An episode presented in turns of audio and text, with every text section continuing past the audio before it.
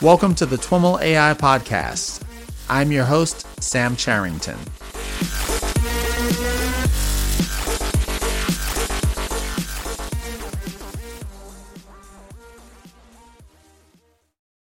Jason, welcome to This Week in Machine Learning and AI. Hey, thanks for having me on. Jason, why don't you start out by telling us a little bit about your background and uh, how you got involved in ML and AI? So, I have a very unusual background and journey into running uh, an organization that is focused on applying machine learning to wildlife conservation. Uh, I am a scuba diver. Uh, my background is in chemical engineering and in um, Arab studies. I did a master's degree at Georgetown. So neither of these wow. would be su- suggestive of a journey to machine learning, uh, except maybe the scuba diving, because uh, wildlife is an area where uh, we see a lot of application potential for uh, for machine learning. But the journey is a little bit interesting in that as I got this Arab studies degree, I found myself living at various times in the Middle East, uh, in Egypt, uh, in Tunisia, in Lebanon. And on one of those opportunities, I, I one of those trips, I was able to travel down to Djibouti, uh, there in East Africa, uh, which is an amazing melting pot of cultures just sitting there. Um, and I, I, was able to go scuba diving, and I was excited to see the world's biggest fish, the whale shark. Uh, there was no guarantee I would see one, and, and we did this live aboard sailboat uh, going out to to uh, sail and dive amongst the Sept Frères Islands, which means seven brothers. There are coincidentally only six islands, so I'm not sure who did the math, but uh, there there I was uh, embedded sort of in a group of French tourists on a sailboat, and in fact I went scuba diving, and as we were coming up, uh, there was a whale shark. Now whale sharks grow up to 60 feet in length and this was an eight foot juvenile, so quite small, but actually that's extremely rare. Most of the whale sharks we see in the wild are about 15 feet and larger. So this was a very rare sighting of this juvenile, and I was just enamored. Um, and, and the interesting thing about a, a small whale shark is that I, I, was proportional in size to it. So this this animal looked back at me, this giant fish, and we had a moment of of just swimming together underwater. It was curious about me later in life, I, I, was able to swim with uh, some 40 foot whale sharks in the Galapagos Islands. And interacting with a giant, a leviathan like that, is a very different experience. Uh, I'm nothing to a leviathan. I, am just a, a, passing speck of dust in the water column. But this young juvenile sort of gave me the time of day, if you will. And we swam together for a bit, and then it disappeared. And that just sparked something. This was uh, this was in the spring of 2002. So flash forward fall of 2002, I decided to go on a whale shark research expedition. And I spend a week down in Baja, California on this small boat as this microlight plane circles overhead, you know, trying to spot the whale shark and call down to us. And the sad story is we, we saw absolutely no whale sharks while we were baking in the sun for an entire week. But I had the second spark, which is as I as I sat there in the boat next to this field biologist who's got a spear and a plastic tag um, that's uh, almost like you know the the somebody's title on their desk, you know, those sliding plastic tags that they might have saying their name and their title. It's about that size, and, and often it'll have letters and numbers on it indicating you know, the, the individual that they tagged. So I'm sitting next to this biologist for a full week, nothing to do, and he's got this spear and this tag. And I ask him, you know, what percentage of the time do you, you know, resight this tag you're about to spear on the side of a whale shark? And he said, oh, you know, about 1% of the time. And I said, wait a second, 1%? because I have an engineering background, and I guarantee you, anytime you have a process that's one percent efficient, I can get you to two, right? Just just out of raw curiosity and and labor, and and that was the second kick in the pants. Uh, I, I happened to have you know graduated Georgetown with my Arab Studies degree, was actually working at a company called Softworks EMC, then EMC, then now it's called Dell EMC. And and I had I was learning to code and I had all this extra time on my hands. I was you know, young and single. And I started thinking about the pattern of spots on the whale shark. And whale shark can have blue or, or brownish skin, but it has all these white spots like constellations just rippling across both sides and the top of the animal. And I started thinking about using that as fingerprints. And, and, and I wasn't the first person to think of that. It had been theorized, but nobody had actually sort of implemented a pattern recognition system for whale sharks. And, and here you, you see the, the hints of, of computer vision emerging, right? right. So this is this is fall 2002, and I began creating my own, you know, basic trigonometry type spot pattern recognition system, where I would take a photograph and I would map the spots, and I would take those sets of coordinates and have, you know, 10 comparison sets in my list, and then my n plus one set of coordinates, and I would try to come up with some complex trigonometry. Uh, and and really wasn't getting anywhere. You know, by about the eleventh or the twelfth pattern, I, my my accuracy would just start falling apart.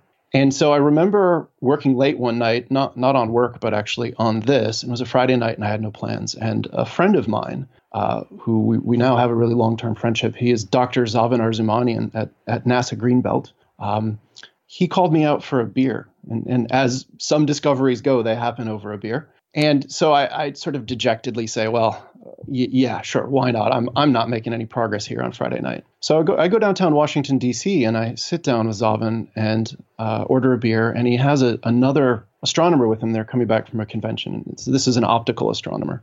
And Zaven says, "Hey, why don't you tell my friend about what you're trying to do with with the sharks?" I said, "Well, I'm, you know, uh, I'm trying to map the spots on the side of a whale shark and compare the patterns across photographs." And casual as can be, this optical astronomer, whose name I've, I've forgotten at the moment, just turns to me and goes, Oh, yeah, we do that. what, what, are you talking about? Hold on a second. What are you What are you talking about? And he said, Well, in optical astronomy, we take multiple pictures of the night sky and we want to create, you know, large composite images. And sure enough, what we need to do is triangulate on different constellations, and that allows us to get key points and create master image sets. And I was just blown away. Mm. And so, you know, he references me to the right papers. And then Zaven really sees that I'm going to put in the effort. And so he sits down as an astronomer to help me. Even though he's a pulsar astronomer, he, you know, moonlighting in whale shark research is just something you might do at that level, I guess. Right. Uh, I'm so, not sure I saw the connection coming when you referred to the spot patterns as constellations. Yeah, exactly. And and this just sort of all unfolds in this, you know, amazing way. And so Zaven and I sit down and, and translate this 1984 arcane paper by I believe it's Edward Groth, who it turns out also as as you know as these things do sometimes that Zaven used to play baseball with. Um, but nonetheless, this Edward Groth is a professor who's funded under the Hubble Space Telescope. He develops this algorithm for mapping and comparing star patterns across photographs. And it works. It, it, we we modify it a little bit. You know, the photographs of the night sky can have you know need to be rotationally independent depending on depending on where the observer is. But whale sharks have a top and a bottom, so we make these changes, and voila, we have this highly accurate whale shark spot pattern comparison system, and we can use the patterns on the left and the right side as a pair of tags, like a left and a right thumbprint. So now we have the inklings of a, you know, an early 2000s computer vision matching system and one that's actually fairly well defined and proven. Here's the other problem though. Where do I get all these photographs from?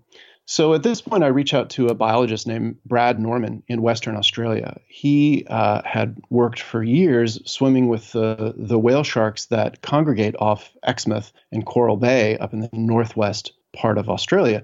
And it's a really good tourism destination, very reliable uh, place to go and swim with these whale sharks from about, let's say, late March to late July every year.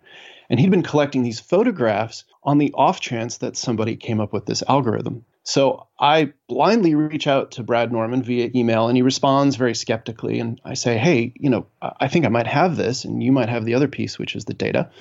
And so we begin this long distance collaboration showing that this computer vision system actually worked. And we could reliably, across years, across data sets, across photographs, compare individual whale sharks and determine, without physically tagging the animal, that in fact, years later, this was the same whale shark we might have seen years before.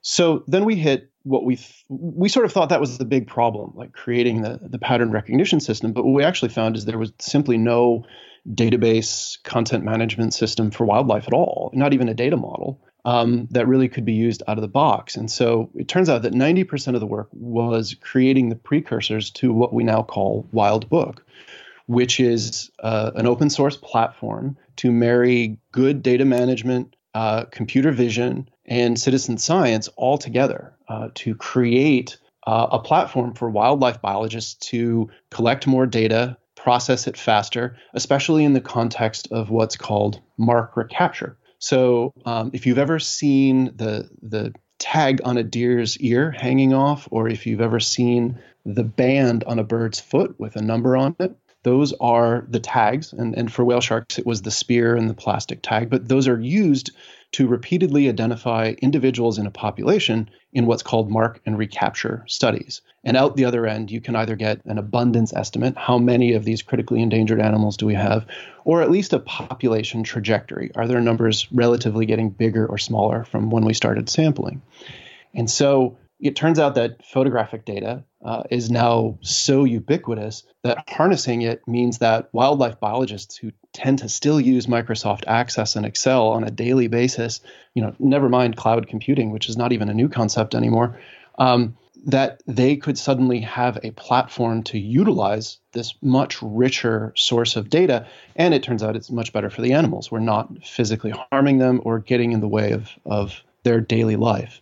Um, and so our success applying this to whale sharks, building a cloud platform that allowed citizen scientists, divers, and snorkelers to submit their photographs, the computer vision, which was the carrot that researchers needed to drop their competitive um, boundaries and begin collaborating for what is a massively migratory fish all of this just sort of melded nicely into what is now whaleshark.org, the wild book for whale sharks. And, and whaleshark.org has over 150 researchers and volunteers all over the globe who log in, and about close to 6,000 people from the public have contributed photographs.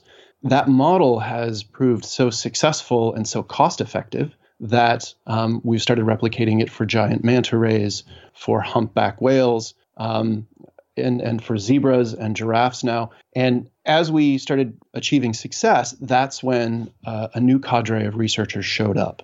Um, those researchers are, are now my co PIs on the Wild Book Project. They're uh, Professor Tanya Berger Wolf, University of Illinois Chicago. She's the overall project leader. She does data science. We work with uh, Professor Chuck Stewart, Rensselaer Polytechnic Institute. He has this amazing lab almost exclusively dedicated to wildlife computer vision. Uh, and I actually was able to hire one of his students earlier this year. Uh, that's another story related to an anonymous Bitcoin millionaire. Uh, if you've ever heard of the Pineapple Fund, uh, we can talk about that in a bit. Um, and I haven't. And, uh, no, it's an interesting story. And then um, Dr. Dan Rubenstein, professor of ecology at Princeton University. And somehow, and I feel, you know, as I've told you this story, that, you know, how much luck has played. I lucked into a group of four collaborative PIs. And at one point, we all just looked at each other, you know, via Skype or whatever mechanism it was at the time. And we said, you know, this is the project of a lifetime. We all sort of nodded. And there's this general sense that funded or not funded, somehow we're just going to get this done. And uh, amazingly, we are now a group of specialists working together. Before it was me sort of uh, trying to hack through a computer vision system and apply the data management. Now we have this wonderful pathway of original research for computer vision done at Rensselaer Polytechnic, advised by Tanya at UIC. And then we transition that over to a software engineering team at WildMe. So at WildMe as executive director, I manage four staff uh, one machine learning expert, Jason Parham, and then uh, three software developers, Drew Blunt, John Van Oost, uh, and Colin Kingan, Uh, all of whom are nine to five professional software developers working on wildlife conservation. And just the fact that for however long we can afford them, we can afford this dedicated of a team is a, is a giant coup in conservation. I'm, I'm just excited at where we are. And uh, if you've ever heard of Microsoft's AI for Earth program, they're investing about 50 million uh, over the next five years into applying AI for Earth conservation. Uh, we just signed a deal with them, and they are our biggest supporters at the moment. And we're excited about working with them and, and Azure Cognitive Services and a growing relationship with them as well. Oh, what a great story! What a great story. Um, you mentioned in there that computer vision started to affect this shift in the, I guess, the academic culture almost uh, within this community to make researchers more collaborative. Can you elaborate on that a little bit? Sure. Um, so for for some animals that don't move very far, it's it's very cost effective for a researcher to go into the field regularly to observe them, especially if they're located near the animal, uh, and to collect as much data as possible about a population. These in these researchers can almost do a complete census. Many animals are not like that. They are migratory, uh, especially in the marine environment. They can dive deep and have many unobservable states. And, and this is where mark recapture modeling, showing up at a field site, observing who's there and who isn't repeatedly, comes into play. But in the marine environment uh, or in remote environments, it's just not cost effective to have a researcher co located there all the time. Uh, sometimes the animals have migrated away. Uh, sometimes they've simply moved to an area that's remote and difficult to get to. But all of that is extremely expensive, both to support the researcher uh, and to uh, you know just keep them in the field. With with mark recapture, the idea is you show up and subsample the population at certain times, and, and really a lot of the mark recapture models that are used to estimate these critically endangered or endangered populations are, are, sort of based around human limitations. There's this assumption inside the models as you as you model capture probability, as you model survival rates to ultimately arrive at abundance or population trajectory, that the amount of time that is passed between your sampling sessions far outweighs the size of your sampling session. So they're not meant for continuous monitoring. And also research collaborations themselves and the competitiveness, competitiveness in academia really uh, create these silos inside what could be thought of as a master data set. You know, a, a, zebra does not know where the, the geographic border is, where one research team begins and another ends. Uh, same for a whale shark or a humpback whale as they migrate. We're subsampling data based on really human limitations of funding and time and competitiveness rather than you know sort of getting the superset of data which is what are these animals doing all the time? Where are they? When are they there? Who are they interacting with? You know what behaviors are they undertaking in these locations? So the idea is how do we how do we push out this human limited data uh, collection into something much more scalable. And that's where citizen science comes in. You know can we get a, a minimum high quality volume of data from uh, citizen scientists or a minimum quality of good data from citizen scientists from the public from people on whale watching boats from people doing safaris in kenya? Um, can their photos be used as data? And that amplifies the data collection of a researcher. Now we start at that point also getting into things like bias um, you know, uh, inconsistent effort in in the data collection and the sampling. But importantly, the largest volume of data that a researcher can get is is visual at this point. Everyone's out now in this modern world where we all have uh, cameras, multiple cameras attached to us, especially when we go traveling.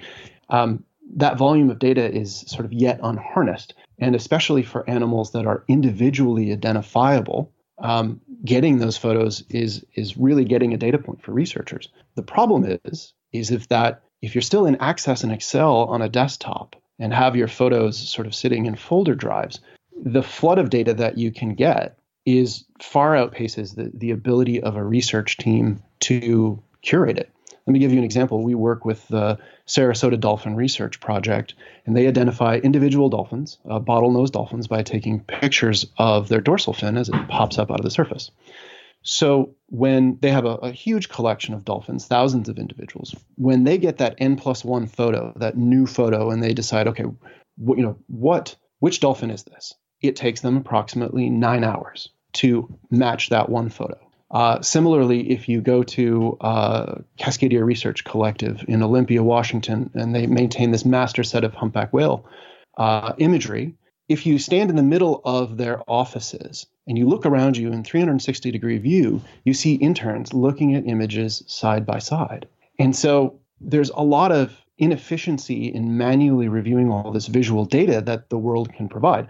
And that, as a sort of long winded answer to your question, is why computer vision is just so critical. It is a literal time and cost savings to these researchers whose funding just doesn't scale very well. I guess I'm, I'm thinking of the way that computer vision has kind of evolved in this application since your initial models. Clearly, deep learning and convolutional neural nets will, I'm imagining, are playing a huge role here as they are in other places. I'm wondering, particularly, if there are any unique characteristics of this type of data that change what you can or what you can't do or the way the types of models that you use to identify the, these specimens Sure, uh, and you're absolutely right. You know, the convolutional neural networks are are changing this, and that's why our, our partnership with Rensselaer Polytechnic is so important. The the crude algorithm we still use for whale sharks is ha, has been replaced for other species. For humpback whales, we use deep convolutional neural networks uh, to identify humpback flukes, the the backside, the underside of their tail, if you will, in in two different ways. Um, the the these tools are also proving much more scalable. But we, let me take a step back here.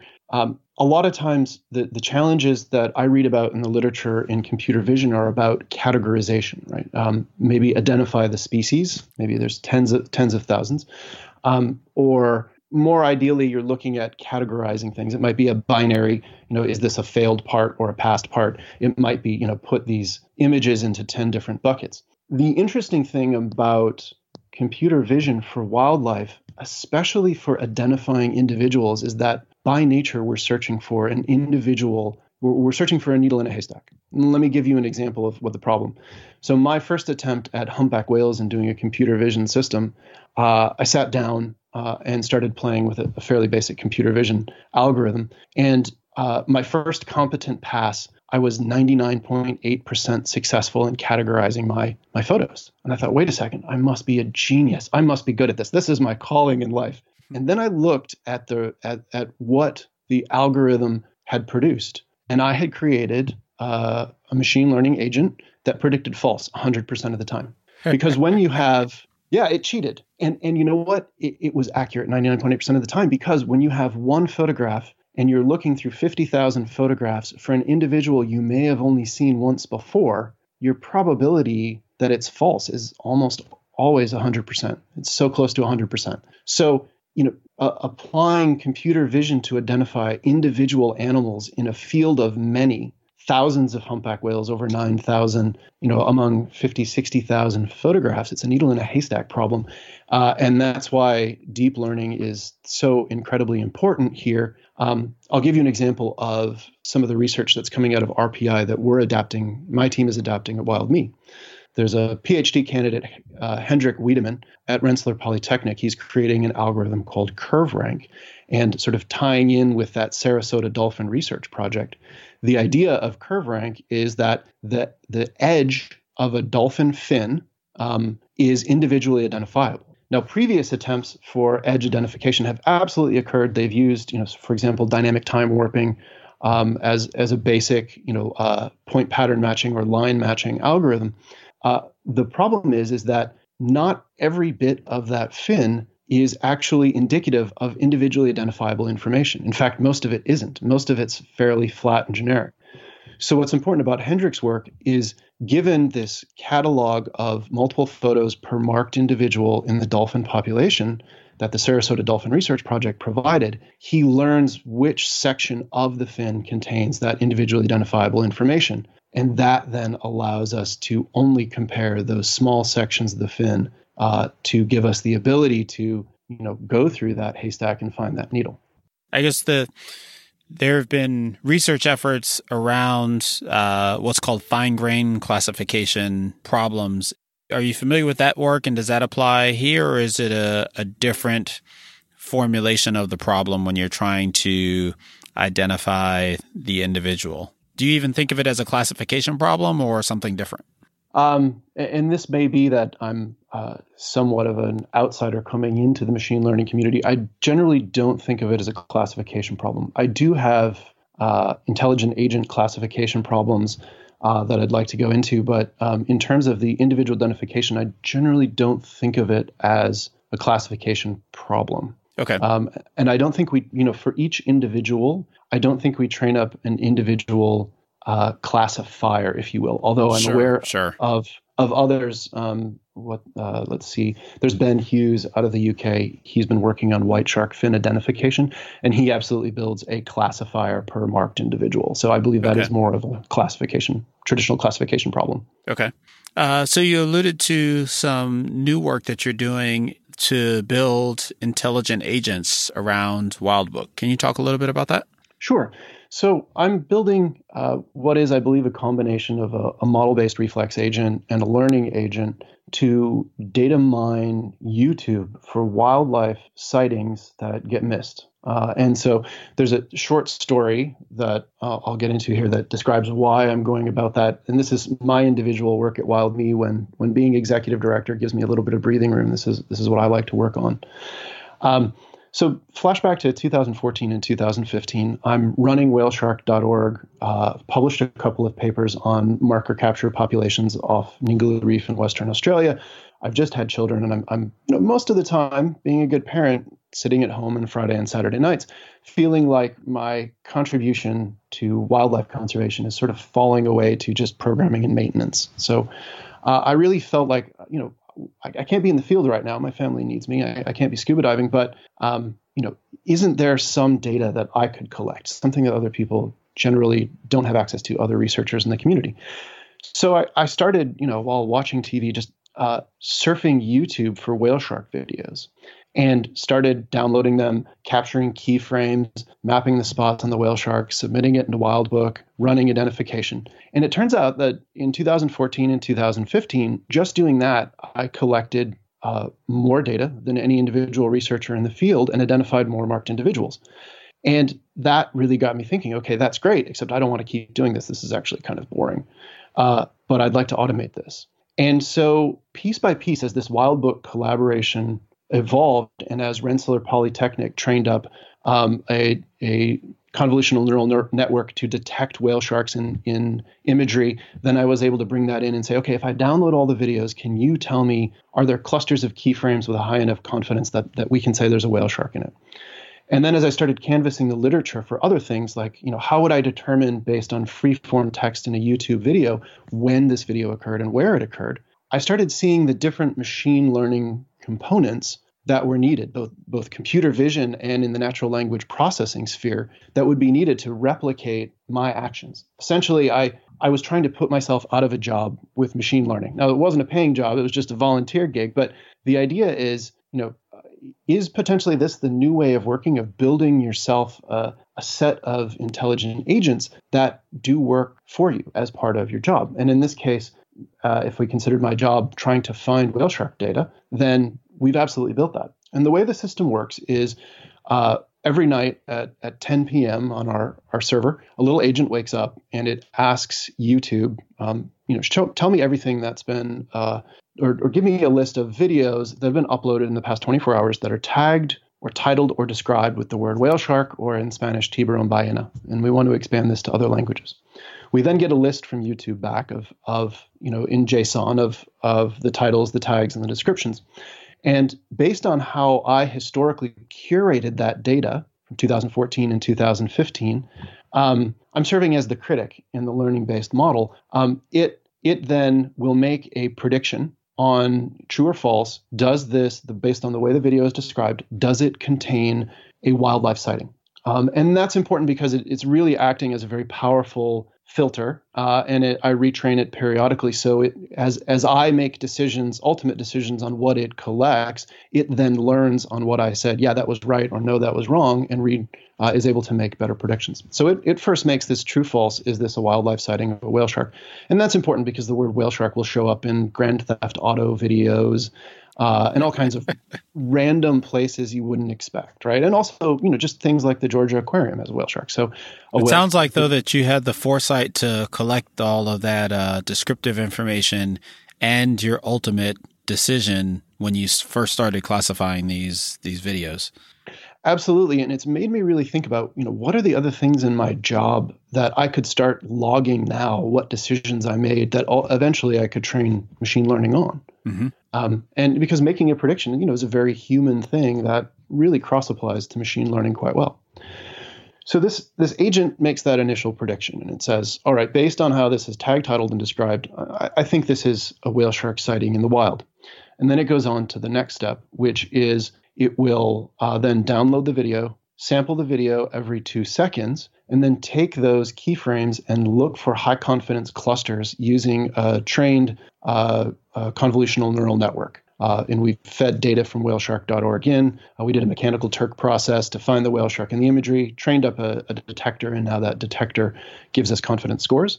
And if across the video, at least one of the frames rises above a confidence threshold, we then go on. If not, then we leave. And, and the, the, the interaction of the predictor and the computer vision piece is important because, um, for example, the, in the vision piece, there's a whale shark uh, somewhere in the world painted on the side of a Chinese airplane, and that video periodically shows up. So we need the vision to find whale sharks, but then we need the uh, oftentimes that that predictor to throw it out and say, okay, no, no, no, we're not describing you know a whale shark off the Philippines. We're talking about an airplane, so ignore that.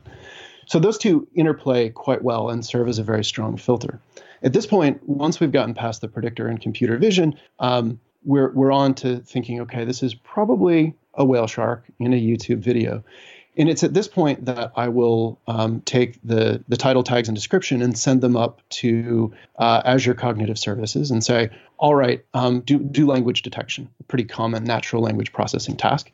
Uh, if any of them are not in English, I will then re ask Cognitive Services to use neural machine translation, translate back to English.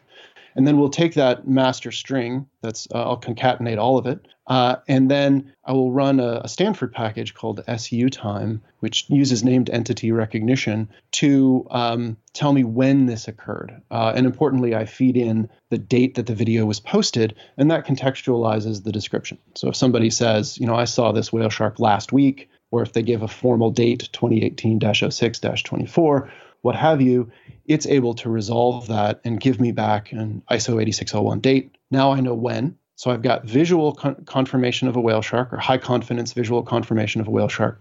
I know when based on using natural language processing. And then I do some just simple uh, string mining, um, data mining to figure out the where. Eventually, I want to train up machine learning to also detect where, but right now we just look for keywords on that uh, when part, to what degree is that a probabilistic determination? If you've got multiple possible dates, or if it's you know about a week and a half ago, does it just uh, does it pick something, or do you get some weighted set of dates? I'm wondering, I guess, where in the in the process does the final determination of a candidate date happen? That's a really good point, um, and definitely uh, an area for improvement. So, what we get back out of SUTime is array of is an array of all of the dates, and then uh, that are present, and it's not probabilistic. It's anything that it it determines it finds. Now, there may be some probability threshold built in internally that I'm not aware of, um, but it will it will simply simply give me a list back of everything it finds. I will then um, because it's giving me a standardized format I will then do my best to take the most detailed date. So it might find last year and say, okay, 2017. It might find, uh, you know, last month, and then it might actually find June 25th, 2008. I will go for the date that ha- contains the most amount of information, including starting with year, then month, then day. Um, but learning which date should be used is actually something that we could train machine learning on absolutely and give a, a probabilistic ranking on that. So it's a great, really great point. We don't do that. Um, but importantly, if we don't have the where the, or the when determined, uh, we actually will have the agent post back to YouTube. Uh, again, trying to post back in the, the poster's original language. So we might engage neural machine translation again if we detected Spanish ask them the question uh, when did you see this whale shark or where or where and when meaning in the comments yeah that's pretty cool it is and then uh, we just added recently the listener that will then asynchronously just pop in occasionally and look for the response. So it's going to look through all the youtube videos that we've curated look for those missing date and location go out and then look for a response feeding the replies to our comments back through the machine learning to do location and date detection. And then ultimately, in this vein of uh, that we like to call rewarding the gift of data for the gift of knowledge, we when a, a researcher finally approves and says, okay, this is whale shark A001 Stumpy off Ningaloo Reef, when we make that ID of the YouTube derived data, we post back the link to the Wildbook that says, did you know that uh, we found whale shark A001 in your video, and here's a link to everything we know about it. And uh, we have, to our questions, we have about a 45% response rate, which I think in the world of marketing is awesome. Um, but when we ask questions, people do reply. The agent listens for the reply and then tries to inform them of the conclusions we've made based on their data. Um, and the, the great thing about this is if we think about citizen science, you know, public participation, there's an upper limit to the number of people who are participate that's related to the amount of outreach. You know, how much have we gone out to the public and told them that they can even, you know, contribute data about zebras or giraffes or whale sharks? And then there's a subset of those people who are informed that will choose to participate. And so we're always up against this. Well, not enough people know about this. How do we get the word out, et cetera? The interesting thing about running an intelligent agent this way is it flips that model. We go to where people are already choosing to participate. We show up randomly, curate their, their data under fair use, and then inform them what we found. And all of that is is automated. And so, you know, retraining that agent, improving its quality is, is always an ongoing mission. But now we're looking to cross apply that to other species. Um, you know, how do we start doing this for humpback whales and, and giant mantas, et cetera? Have you also thought at all about other domains more broadly that you might be able to apply this approach, meaning beyond wildlife conservation?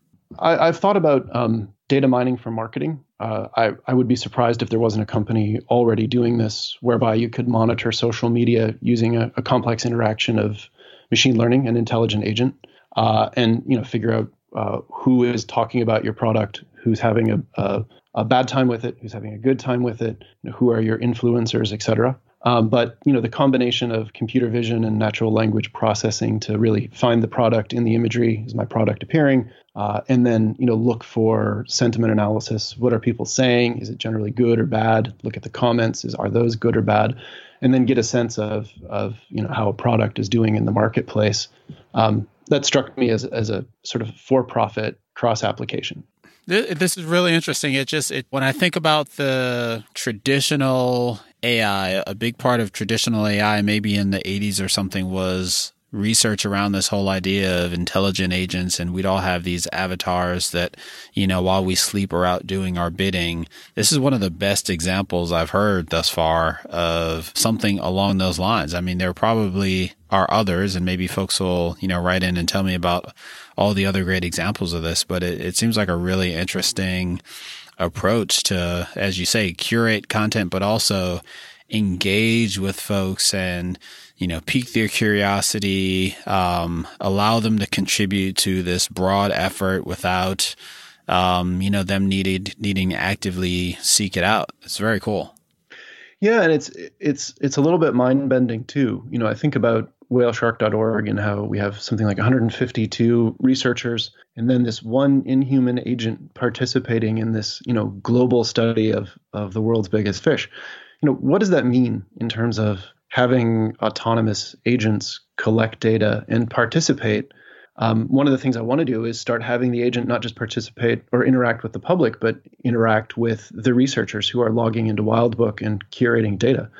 The agent absolutely should show up and tell them it found new data from their study sites. Um, and then, mm-hmm. you know, what can it analyze? What can it inform them of as part of their experience? You know, we're, we're pretty far from Jarvis and Iron Man, but you know, we are at least a baby step in that direction.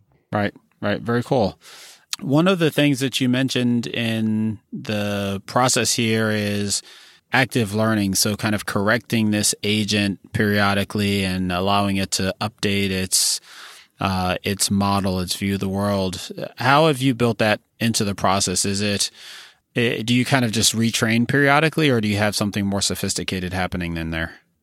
I retrain periodically. Um, it, it's a it's basically a dance I do with the agent. So the agent collects data. I will do the finishing curation on it, um, basically deciding did you get it right or not. Um, and then that will be a part of the next training set. Mm-hmm. Um, and in the early stages, you know, we're we're talking about thousands of data points. So I'm using a, a simple random forest algorithm uh, using trigrams, not especially sophisticated um, you know, we're using Weka, the open source package in Java. Um, but you know, there's there's a lot of room for improvement there, and then especially as the agent, um, you know, as we get more data and um, get a little more mature in using this agent, I might allow it to periodically just retrain itself um, based on my curation. But then ultimately, I want to expand it to the other, you know, human researchers participating in the system and their decisions uh, around the the data that it collected. Did you choose Weka based on a preference for Java, or was there uh, some other driver? Um, my background is through Java. Uh, I'm rapidly uh, converting to Python. Um, but you know, as as you heard from my story, my route into machine learning is so non-traditional uh, that uh, Weka was a very accessible uh, machine learning tool. It's you know the algorithms inside of it. These are older techniques, obviously. Um, and for newer techniques, I really value uh, my staff member Jason Parham, uh, who is just finishing up his PhD, as well as you know our collaboration with Chuck Stewart, Hendrik Weideman over at Rensselaer Polytechnic. Uh, they're pushing the boundaries of uh, pattern recognition for wildlife. And then, um, you know, it's it's my professional engineering team's job to implement those paper-worthy algorithms as user-worthy software products essentially. Wildbook is open source, but we very much think of it as a product because ultimately these different wildlife biologists uh, who are in the field coming back with photographs of their study populations need to use computer vision um, successfully. Uh, you know, one challenge we have right now, for example, is humpback whales. We actually have two computer vision algorithms that operate in the 75 to 80% success range, identifying the correct whale in the top one, but they have different failure modes.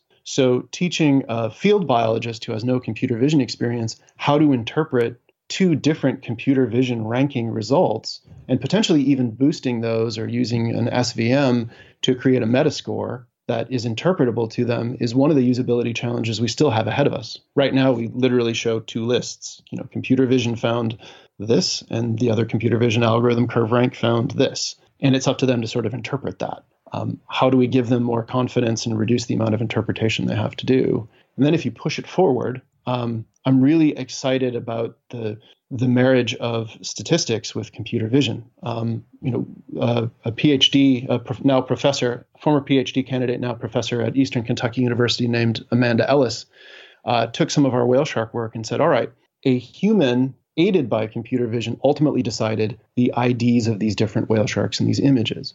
What if we took the cloud of photographs, we used the computer vision algorithm to create pairwise scores between every image in the cloud?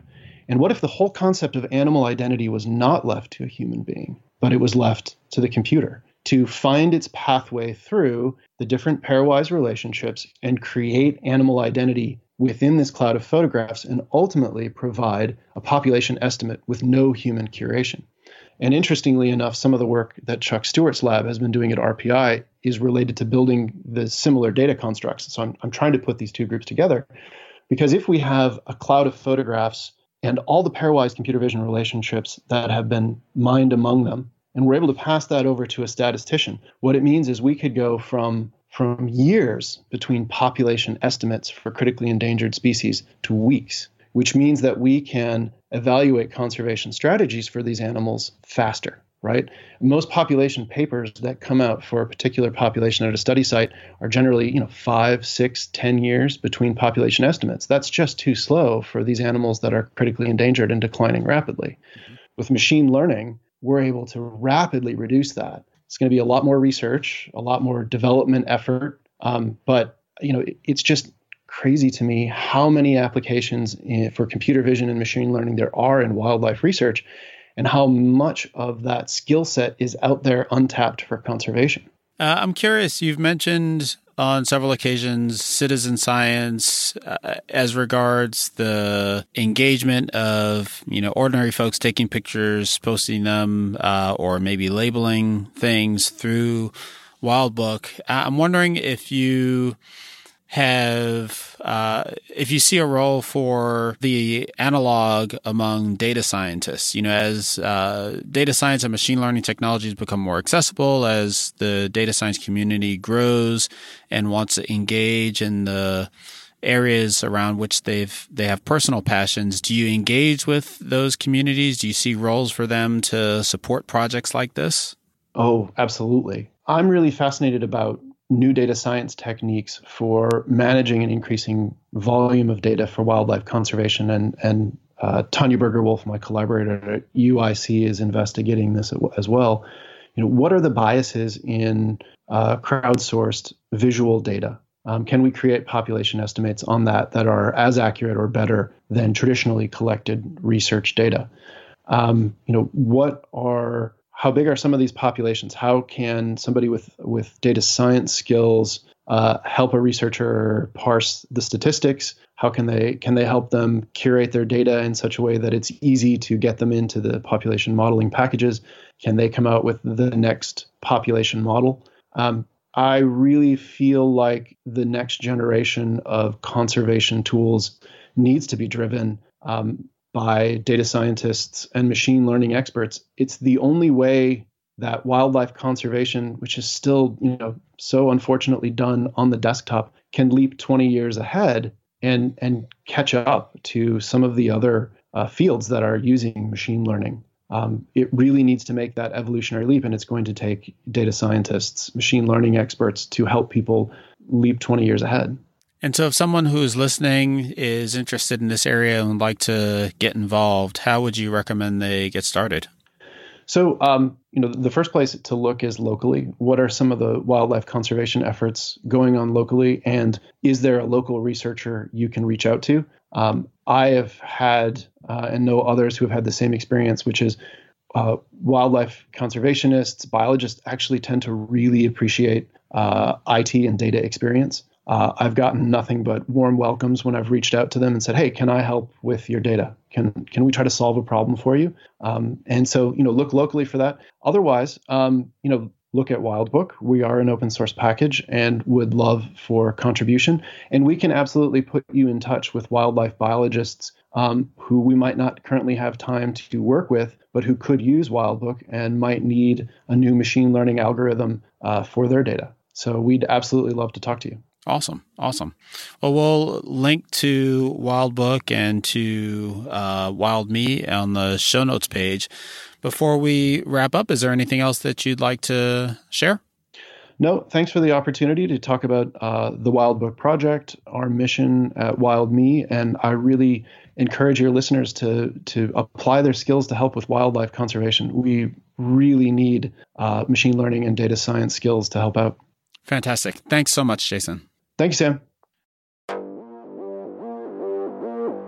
All right, everyone, that's our show for today. For more information on Jason or any of the topics covered in this episode, head over to twimlai.com slash talk slash 166.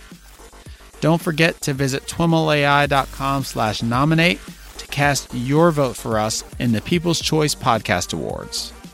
And as always, thanks so much for listening and catch you next time.